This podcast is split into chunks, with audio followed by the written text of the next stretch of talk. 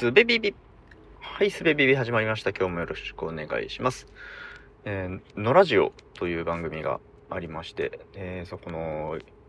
最新回でですね、えー、なんだろう、人に語られることで、その人の人生は物語となり、えー、それによって、うん、その人が生きたということ生きているということになるのではないかというような話がされていまして、うん、非常に共感しましたね。えー、で、まあ、そこに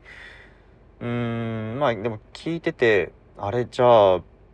僕は生きているのだろうかこの先生きたということになることができるのだろうかみたいな漠然とした不安を、うん、持つわけですけどなんかでも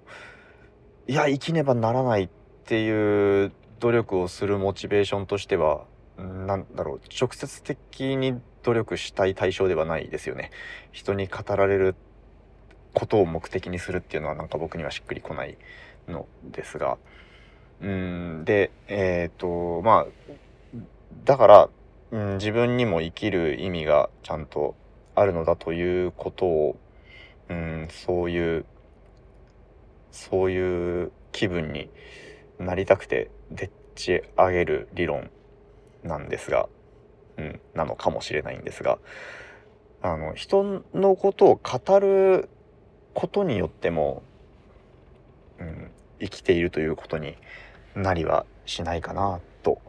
思うわけですね。うん、誰かこの人にはうん語られるべき価値がある。まあ、少なくとも自分はそう認めているということを表明したり実際に、えー、その人のことを語ったりするというその行為が、うん、その語っている人自体の人生であってもいいのではないか人生の物語であってもいいのではないかということですよね。うん、僕が誰かのことを語ることでうん僕のことは誰も語らないんだけどもその僕が語りたかった人の話が物語がこの世に生まれる生まれたということを思って、